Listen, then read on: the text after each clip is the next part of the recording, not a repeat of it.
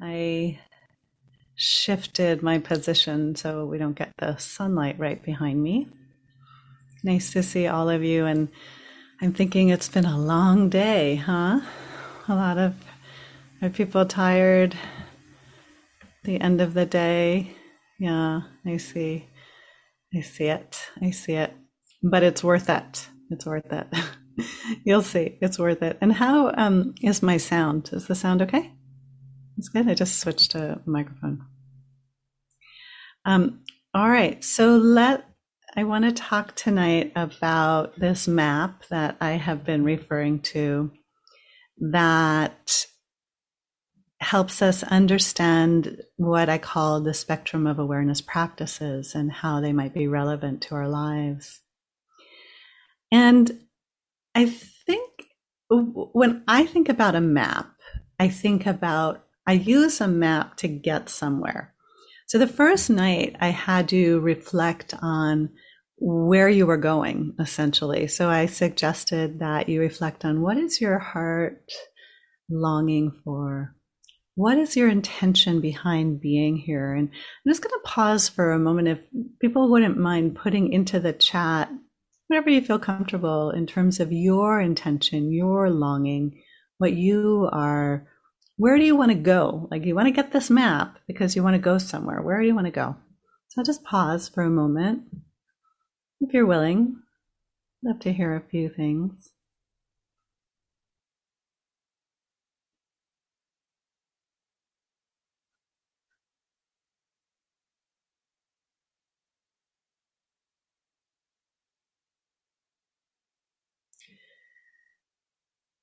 I want to experience natural awareness for more than half a second. Okay. Longing for more peace and ease, get back to stillness. Journey into myself for greater clarity and insight. Finding stability and grounding in a moment of transition. Be more present for my life presence and patience instead of distraction. To stay fully present in each day, to not lose a moment of the precious now. Deeper understanding of awareness, inner space, and quiet. My longing is to know my inner knowing. Hmm. To be open to experience joy, love, and gratitude, to teach compassion by example. Deepen practice stabilize mindfulness, mindfulness and dwell more in formless awareness. Yeah, beautiful. There's so many lovely intentions and um, and getting in touch with our intention is kind of the key piece. It's like, why would you even pick up a map in the first place? You pick up a map because you're trying to get somewhere. And of course, we know that we need to hold this goal lightly, right? And it's not that uh, people just said these wonderful things. And and it's likely maybe that some of that will be realized by the end. And a lot of it is a lifetime journey right? And to just trust that we're in a process and that it's that when we can we can find maps that help us get where we're going. But there's lots of maps out there. There's many meditation maps and many spiritual traditions. There's so many different ways of looking at how how to meditate or how development happens. And so this is one map, and it's a map that I have developed because I have studied with many different meditation teachers over the last 30 years. And I would go to one place and I would learn a certain meditative technique. And then I'd go to with another teacher and I'd learn a different meditative technique. And I would think, wait a minute, they're really different how are they both teaching me how to be aware? I don't get it. This one says focus on your breath. This one says just sit there and do nothing. This one says look at the nature of awareness. And I would I would I, for years I just could I didn't understand how they related to each other. And for me when I first started meditating there was this really profound longing for peace I remember like I I started meditating at a time in my life I just graduated from college. I was very lost and very confused and trying to figure out like what am I doing with myself. And I ended up I had traveled to India. And I ended up in the where the Dalai Lama has a government in exile in Dharamsala. And there were everybody, the whole town is filled with Buddhist teachings, and everybody's practicing Buddhism. And I was like, wow, Buddhism, what is that? That's, I was a big skeptic. But because everyone was doing it, maybe there was a bit of peer pressure, and it made me interested. And so I decided to go on a meditation retreat, not like this, it was more of a like a kind of study retreat. And I remember that sitting in the monastery and this nun giving a teaching, and she was saying that the world is filled with pairs of opposites. There's where there's pleasure, there's pain. And these opposites, there's always a positive and negative. There's where there's pleasure, there's pain. Where there's gain, there's loss. Where there's fame, there's disrepute. Where there's praise, there is blame and that our life is like this giant roller coaster and we're going we're running madly after the positive one and running away from the negative one and there isn't peace there isn't peace and i heard this and I, something inside me just went oh my gosh that explains my life that explains my longing for, in particular for me, it was praise, like wanting to do well, succeed at school, get good grades, have people love me, wanting people to see that I was great. That was sort of my thing. And I realized what a trap it was by hearing that. I realized that you could spend all your time running after praise or pleasure or gain, but you would always, the other one would always be right behind it. Sometimes this is called the four worldly winds or the four worldly dharmas. And so that nun at that time said, There is a way out. And this way out is to create a mind that can be okay no matter what is happening, a mind of equanimity, of even mindedness, of balance. And how do you do that? You meditate. And at that point, I'm like 21, two years old, and I just go, I'm, I'm in, I'm all in. I want a mind like that. So of course, it, it had a bit of like a grasping quality. Like I want now, I had, now instead of trying to get an A in school, I wanted to get an A in meditation. So I sort of switched it over. But, um, but I went straight into a deep uh, dive into meditation practice. And over the 30 years of my my practice time, as I mentioned, I studied with different teachers. I studied in um, a lot in Southeast Asia, in Thailand, in Burma. I lived as a Buddhist nun for a year with a um, Burmese master who I had met at first in the early 90s, and then in the end of the 90s, I studied with him and practiced in his monastery.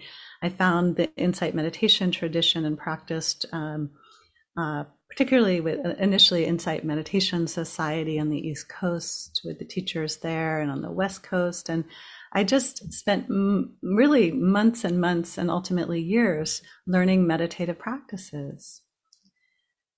So, as I said, I wanted to figure out ultimately how they fit together because I was learning multiple maps and it was getting confusing. And when I start sort of landed on this uh, I, I started well longer story than that but to, to make it short when i landed on this map this map is a way of putting together practices connected to awareness and how they fit together in terms of narrow versus broad effortful versus effortless and object based versus objectless, which I'll get to in a few minutes explaining what that is. And that I realized that most awareness practices, at least the ones that I had learned, could be mapped along this way. And that once I started to do that, I realized, oh, this is so helpful because we can do this practice and it'll have a certain effect, and we can do another practice, and they're not they're equal. They're it's not like one practice is better than the other. They just serve me in different ways. And so that was the map that I've developed, and I followed many maps. And I will say that through meditation, I have found peace. And it's not a peace that is every moment. Sometimes I get triggered and upset and annoyed, and you know, all sorts of things happen. And I have I have an 11 year old, so that's a great way to get triggered and annoyed and all those things. But um, but underlying it is this connection to my practice, to my love of the practice, and the peace that is accessible through a committed and uh, and just you know long term approach to finding awareness and to awakening in that process. So, so let me talk a little bit about this map.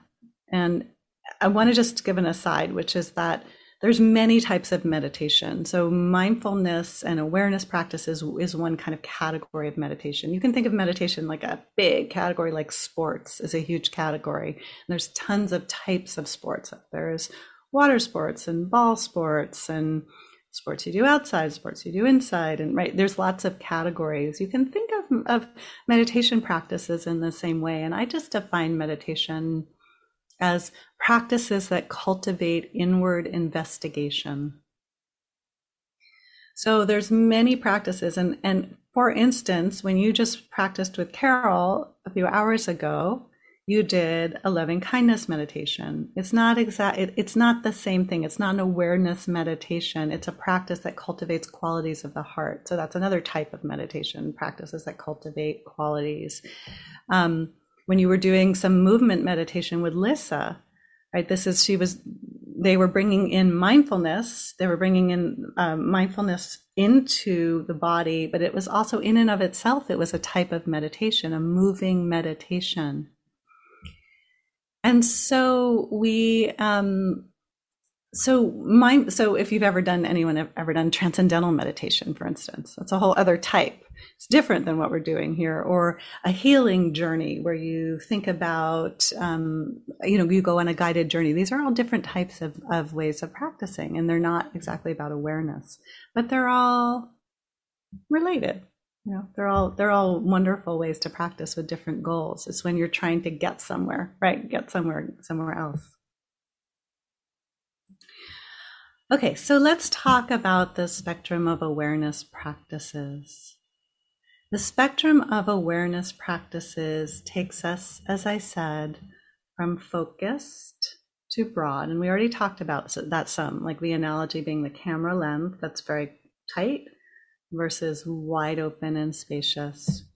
It takes us from effortful to effortless. So today is a day that you have been putting in a lot of effort has it felt like you put in a lot of effort? like work hard, pay attention, pay attention. Why? Partially because our minds are pretty wild because it's the first day of a meditation retreat. It's always like that. But um, but what's happening is we're learning to come back to the present moment, and it takes a certain amount of effort. And as we progress along this continuum, it begins to get more uh, it begins to get less effortful. So the analogy that I use is that if you're riding a bicycle and you pedal, pedal, pedal, pedal, and it's hard work, but at a certain point, perhaps you're going down a hill or something, you just coast, you just go. And so, so, so with mindfulness practice and awareness practices, you'll find that sometimes it feels like you're pedaling, and sometimes it feels like you are coasting. And sometimes if you pedal enough, then you can coast.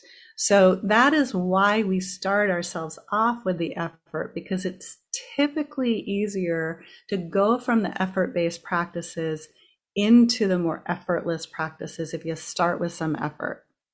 So you work, work, work, and then you kind of rest on your laurels a little bit. It's not exactly that.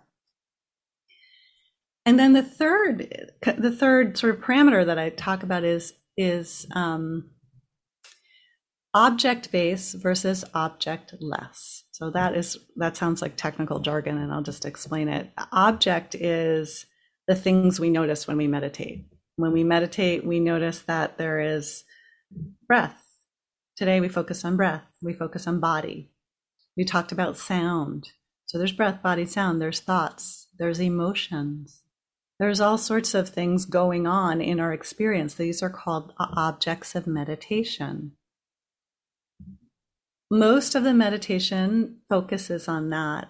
But the last kind of areas, the further along on the spectrum, focus on objectless meditation. So, meaning not focusing on objects, then what are you focusing on?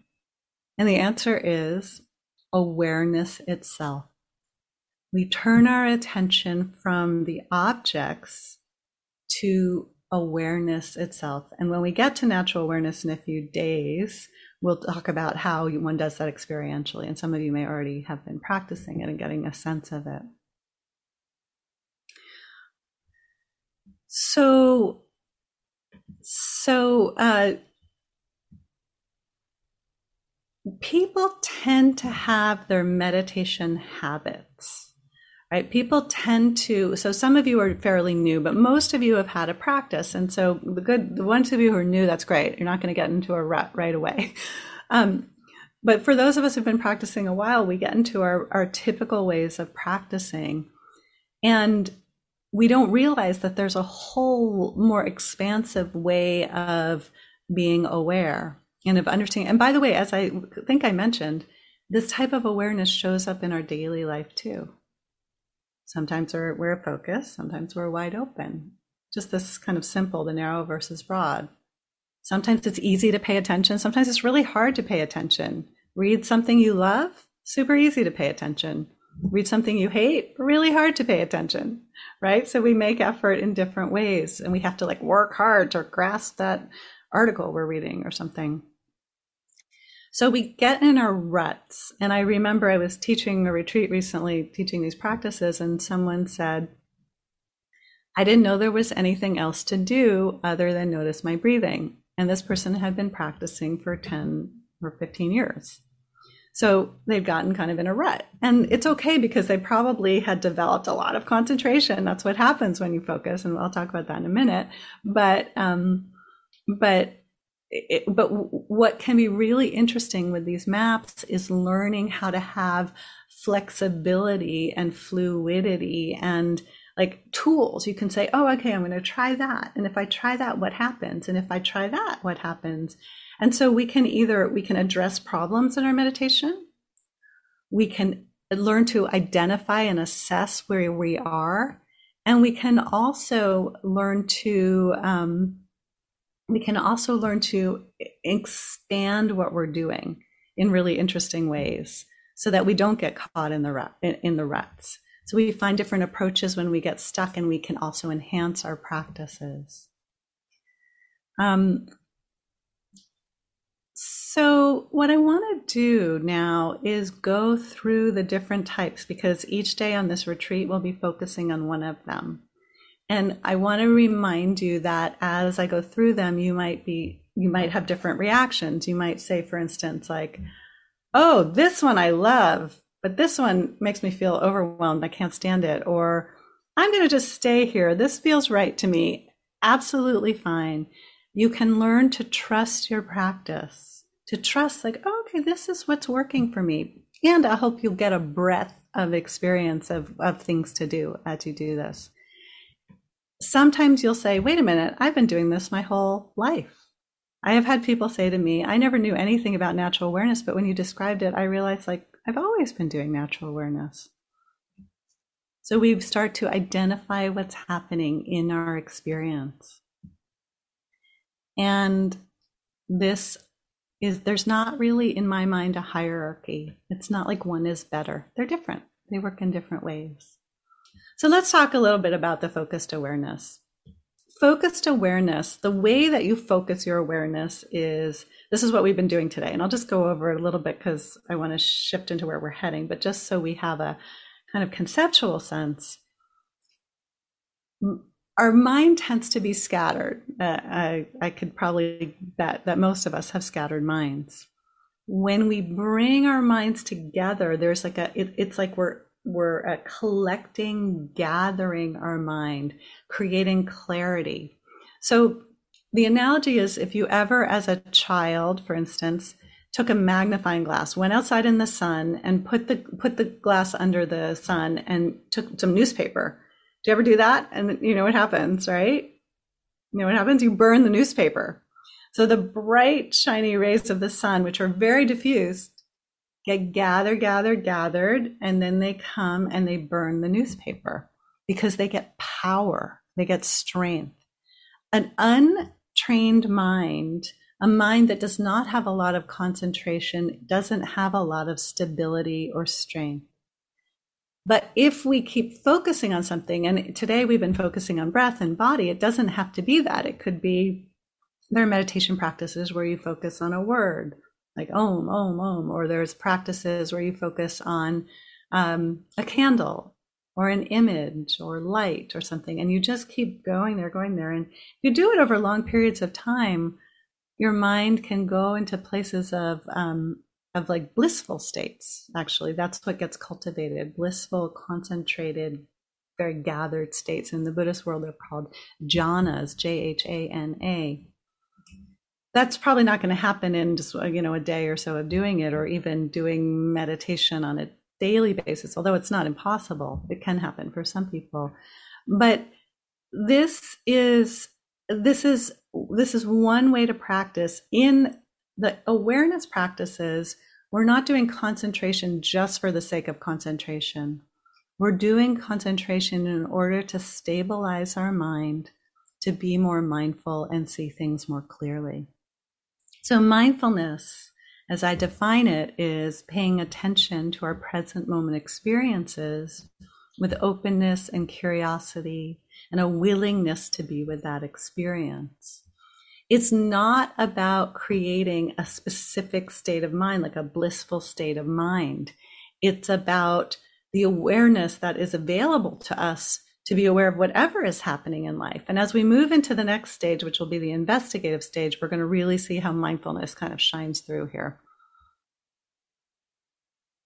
But going back to concentrated mind, we we can cultivate concentration through these practices. And my so there's a lot of research looking at how doing how mindfully attending to one thing over and over builds concentration and creates that quality of mind that is able to be stable. So um, we did a study very early on when i was hired before i was hired at ucla looking at children and adults with adhd sorry adolescents and adults with adhd attention deficit disorder.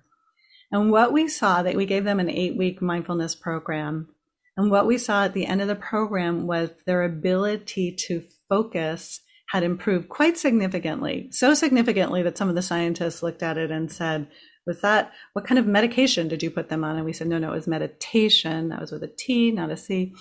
But um, but what the the kind of there's different types of attention. And the type of attention that was most affected was called is called conflict attention. Conflict attention is let's say my hand, I'm asking you to focus on my hand. This is what we did this morning with the fish, right? Focus on one thing and then I'm distracting you. Are you distracted? Try not to be too distracted. Conflict attention is that ability to stay with the hand. Talk to the hand, right? So it's it's um if you have uh if you, you know think about kids in a classroom and they're being asked to pay attention to the teacher, but children with ADHD, it's hard to do because conflict attention is very, very, um, it, it's underdeveloped. And so, so you're distracted by other kids and by things out the window and stuff in the room and whatever's in front of you. But once you develop concentration, you can notice the hand, oop, that hand, and stay focused. And this is really what we're doing. We're building this power of mind so that really in the service, well, one, it's nice in and of itself. It feels really good when our mind is concentrated. And it's also in the service of being able to, to uh, look and see clearly, often called vipassana or insight meditation, a capacity to look and cl- see clearly. So, um, so the things that we did today, like encouraging you, for instance, in the walking meditation to use counting, or you can count your breath. And Carol offered that as well, or to to use labels, or these are ways of bringing your mind, getting cultivated, getting concentrated. And I will tell you, especially if you're new and you're just starting out and you are enjoying concentrating your mind, There's nothing wrong with staying here. It's really lovely way to practice and it's an extremely helpful way to practice. So do not feel like you're forced to follow along with this map in this way.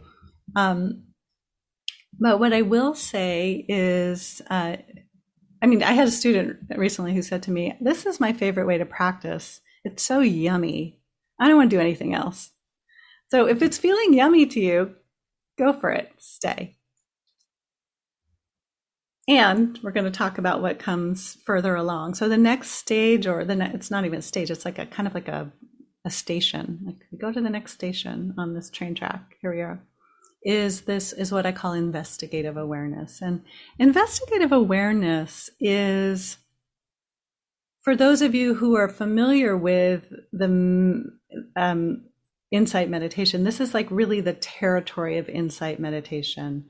This is where we begin to explore and understand our body and mind. Because if you remember in the fish exercise we did, first we had to stay with the plant, but then I had you notice the fish, follow the fish. Okay, then come back to your plant. Follow another fish, notice what happens, notice what I'm feeling inside, come back to the plant this is analogous to our meditation. That's what we're going to start doing tomorrow, right? We're going to start not just staying like right now, it's stay focused, your attention wanders, come back. Stay focused, your attention wanders, come back. But with investigative awareness, we want to bring our senses alive and we want to start to feel, sense, notice experiences so that we can see them clearly.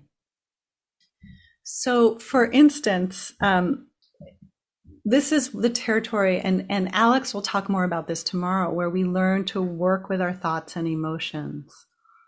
If you're meditating i'll just give you an example. So let's say you're meditating and you're feeling kind of sad. And it's just in the background and you're trying to cultivate concentration. The idea is sort of just it's not exactly ignoring it. It's sort of ignoring it but it's just stay focused. That's your primary focus but if that sadness starts to feel stronger and obvious, then we don't stay focused. We let go of that focus and we turn our attention to the sadness. What am I feeling in my body? My heart is racing. I feel low or down. There's a there's some heat in my face. We begin to investigate our experience. So this is what this is where we're going to be encouraging you to head tomorrow to not stay on the focus, but begin to open up to, oh, there's a sound passing by. Let me turn my attention to that. Oh, there's a memory. Let me turn my attention to that. Beca- bring our awareness. And this is the territory, as I said, of insight meditation. And we don't do it merely to to just like okay because it's something it's it's good to notice it we're doing it to see clearly into the nature of things so we're looking at it with very clear eyes or clear experience that is not conceptual. In other words, we're not going, oh, I'm feeling sad. We're feeling the sadness in us and letting it be there and oh there's there my heart is aching and there's a story about what happened. And we're bringing this investigative mind to the experience. It's an open curious not a dull knowing. It's not superficial. And it also brings a quality of equanimity. And that's one of the amazing things that happen as you practice is this this equanimity that arises when we do this investigative awareness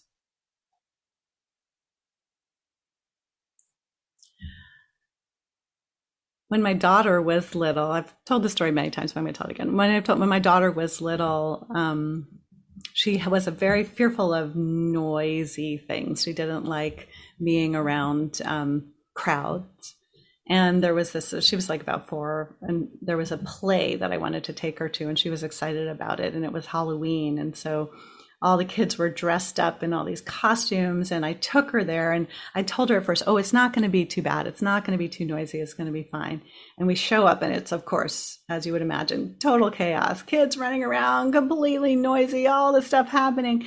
And, um, and I started to feel like, uh oh, I sold her the wrong thing. So I said, oh, I'm trying to fake it. I'm like, honey, it's not noisy. It's not too bad, right? It's just not too many people, is it? And my daughter looked at me and said, no, mommy, it is noisy, but I can handle it.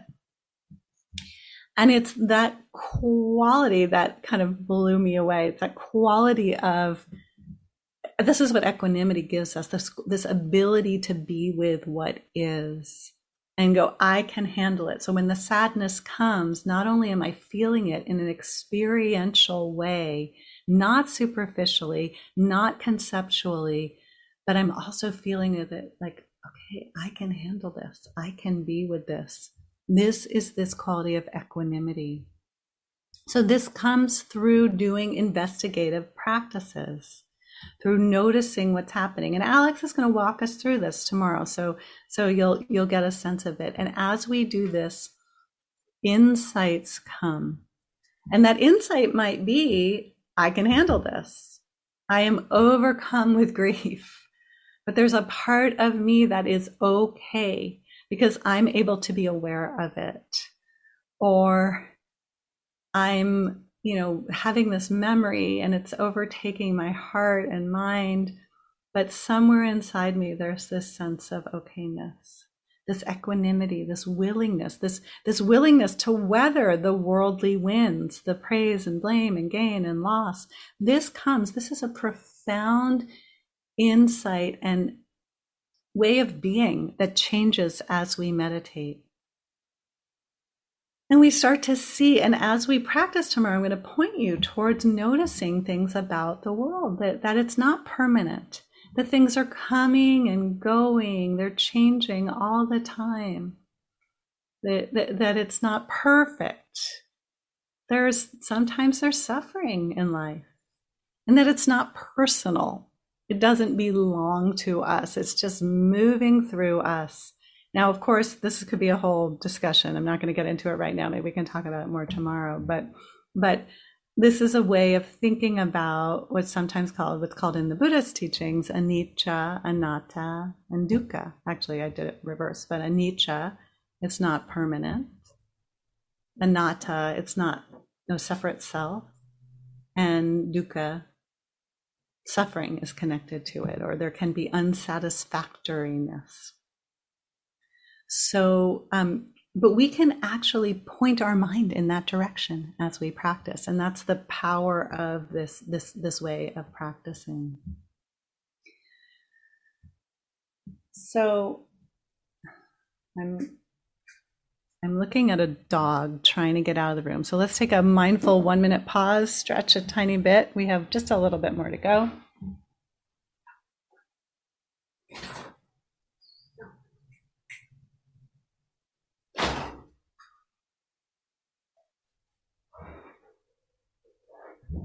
Okay, that's that's the dukkha of dog ownership. Dukkha meaning suffering of dog ownership. You let them out, there's peace, and then a few minutes later, scratch, scratch, scratch, he's back, and then you let them out again, and he's gone, and that's kind of explains life, right? That's it. It's always like that. It's peaceful for a while till something shifts, you know. Okay, so I did a day at UCLA called Canine Fullness where we for dog lovers it was this very small intersection of interested people like people who were crazy about their dogs and crazy about mindfulness. It was like a Venn, very small circle of people who fit that. But we had a fun day. We got to meditate with our dogs. Okay. Anyway the third stop on this this map that i'm offering to you and by the way I, i'm not sure i said it but there are I, there are some handouts um, there are some handouts with which describe everything. So so you can look after this after this lecture you can go on this resources page. There's some handouts to look at what um, what i'm talking about here in more depth and more detail.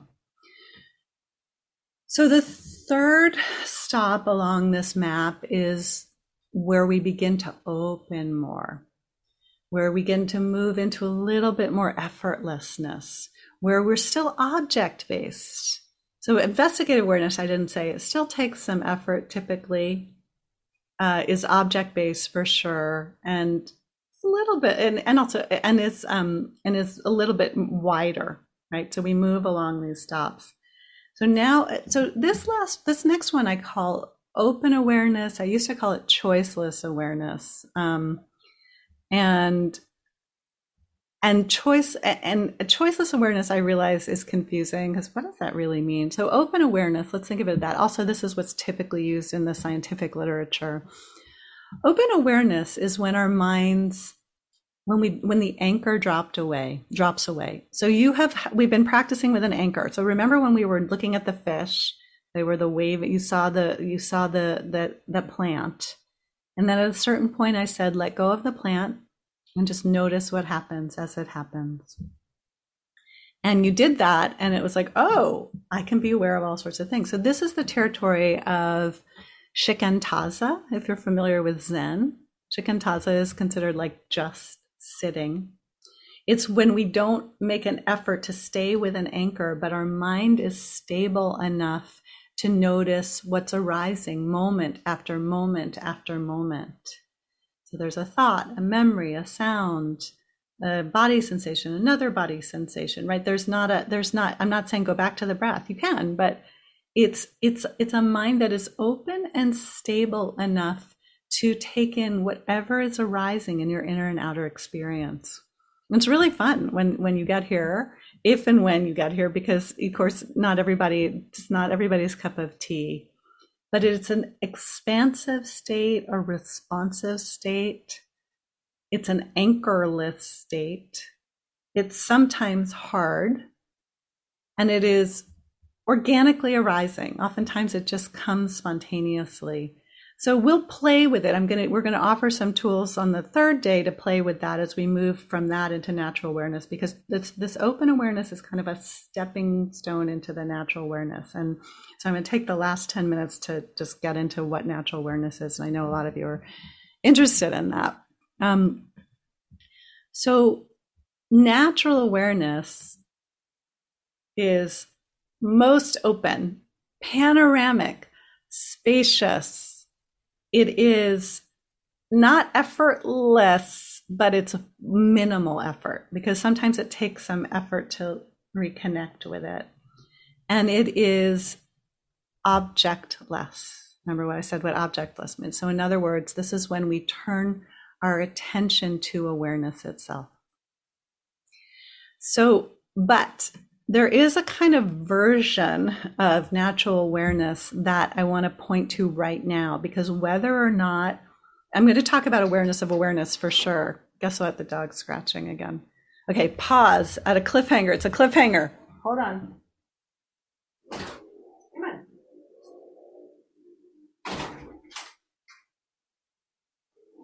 Okay, we're back. So, so awareness. So there's awareness of awareness, which is really when we might think of it as looking at the nature of awareness itself. And if this right now, especially if you're new, is sounding like way far out esoteric, just don't even worry about it because I'm going to talk about the kind of more accessible version of it. And then, and then when we have the days of practicing natural awareness, I'll get into really more deeply into aware, awareness of awareness and how to practice awareness of awareness. But the more um, accessible version is what really natural awareness, like the awareness that is already present. When I had you settle back with the fish and just open your attention wide and just be, this quality that is, in my mind, inherent within all human beings to rest in this fundamental sense of well-being.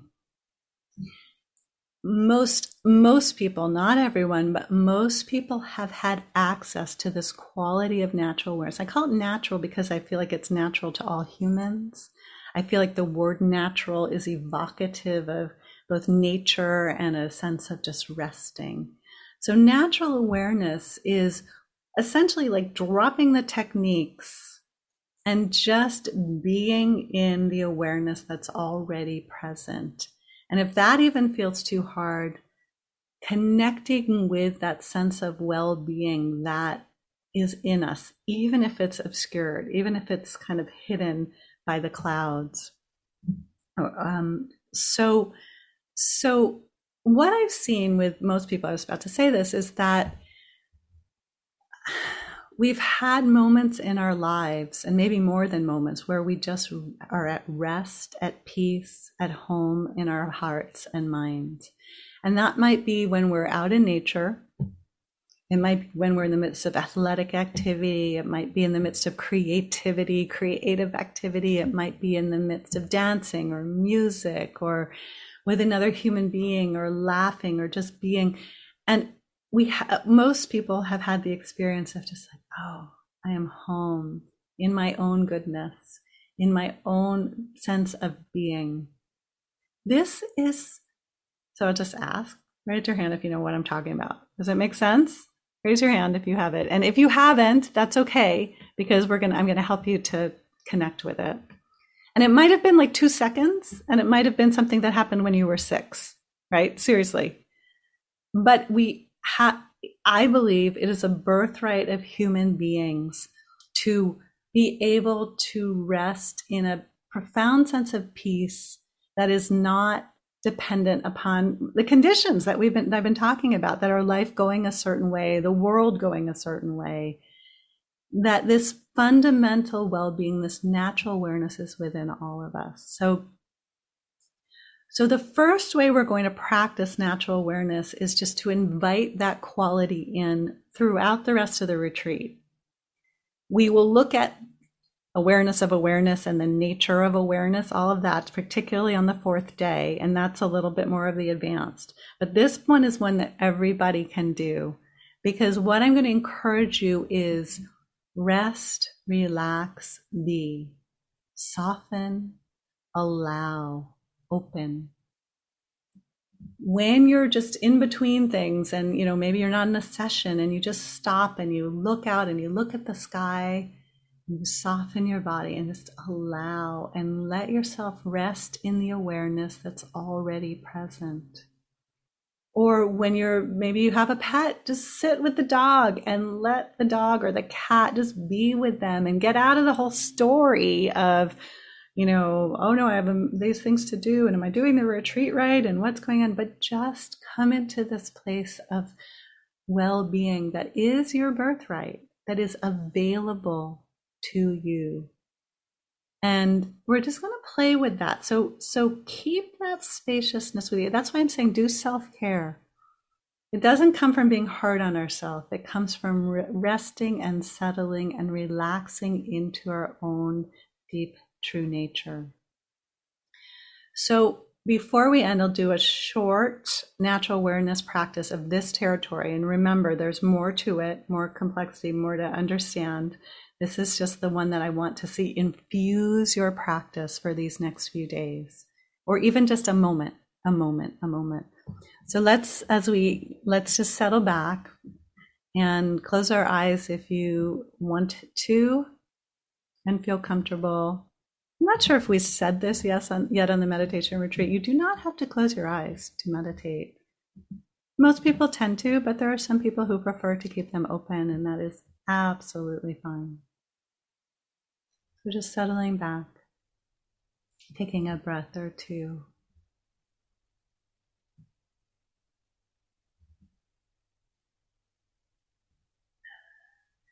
And I talked about this natural awareness maybe happening at different points in our lives. So see if as I talk about it, there's anything that resonates with you. Like, is there a time when you remember having this quality of spaciousness, ease, profound well being, or even just a glimpse or taste. And it could have been when you're with a dear friend or in the midst of some natural beauty or out in nature, or when you're with um, doing sports or art, creativity, music, dancing, with animals. Okay, as I say this, see what it gets evoked. And is there some time that maybe an actual memory or just a general sense of doing some of these activities? If nothing comes to mind, you could imagine what it might be like. So Let that time, place, if a specific memory arises, bring it to mind. Where were you? What did you see, sense, notice, feel?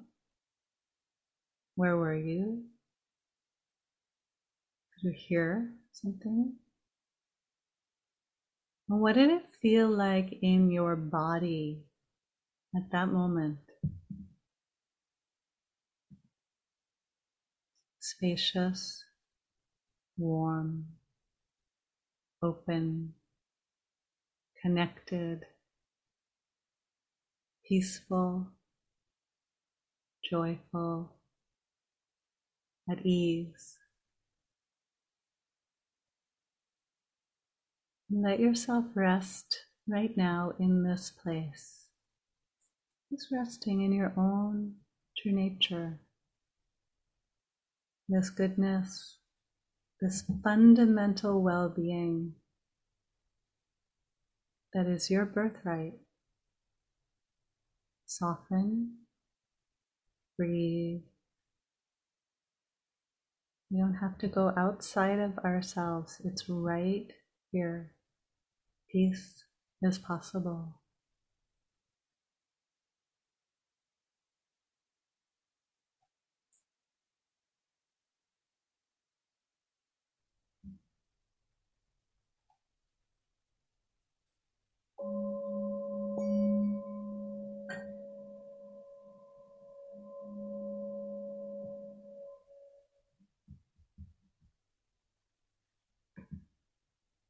So, this, my friend, is my friends, is a taste of where we're heading and a kind of teaser because there's a lot more here than just that. But this is a way that I think that every single one of us can can find the connection, or maybe, maybe not, but we'll we'll keep working with it. Mm-hmm.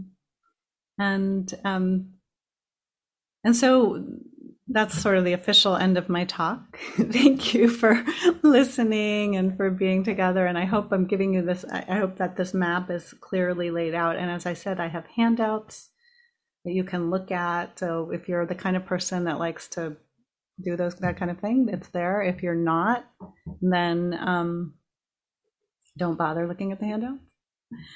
Um, so it's the it's the end of the evening and it's the end of our formal time together and just I just want to say a little bit more about what to do to practice after this. Um, first of all, I'm just looking at all of you and enjoying being around. I, it's so fun to see. There's some people I haven't seen in years, so that's really fun to see that. So glad you're here, all of you.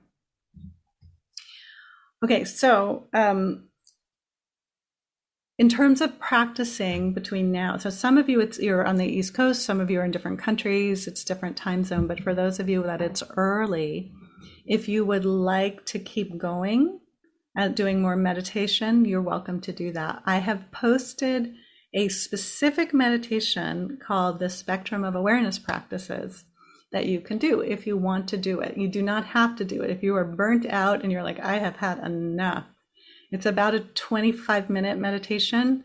So you could just, you know, just at some point later today, then feel free to do that meditation. If you want, some of you want to stick more formally to a practice structure, you could continue with, let's say, a half an hour walking, a half an hour sitting, half hour walking. You're welcome to either do it in silence or to use that particular meditation. The spectrum of awareness practices. It's linked under the resource page, um, and maybe our um, our retreat coordinator could could just give the link to uh, yeah yeah great handouts and meditations perfect thank you you were read my mind Tolan. Um, the other option is going back to what I said self care. It's big. I know it's kind of a buzzword, but what would be really nourishing and sweet for myself like i want to take a walk in the stars tonight maybe i don't know it's a lot of you in the city there's no stars but i want to sit in a hot bath and listen to music that soothes me i want to just rest and get a ton of sleep Like, what is going to serve you to help access this quality of natural awareness that we can take with us through the whole meditation, uh, through the, I'm sorry, through the whole retreat. So even though it's sort of like this spec, remember I'm kind of saying you do this, then you do this, do this, this. I think this this can be like what infuses our practice. We want this quality to be here for all of us as much as we can. Okay. And that may not be what's coming up. So just, I, I trust that you are where you um, need to be. And there's lots of support here to continue on this map. And don't forget, you can do mindful cooking, mindful eating, mindful, I wouldn't say mindful like Netflix, probably not the best idea. Maybe a nature documentary or something. I don't know, but you can see what you want to do. All right. So thank you for your kind attention and your beautiful presence and, and get some sleep, get some rest. We'll see you tomorrow morning. Okay, 没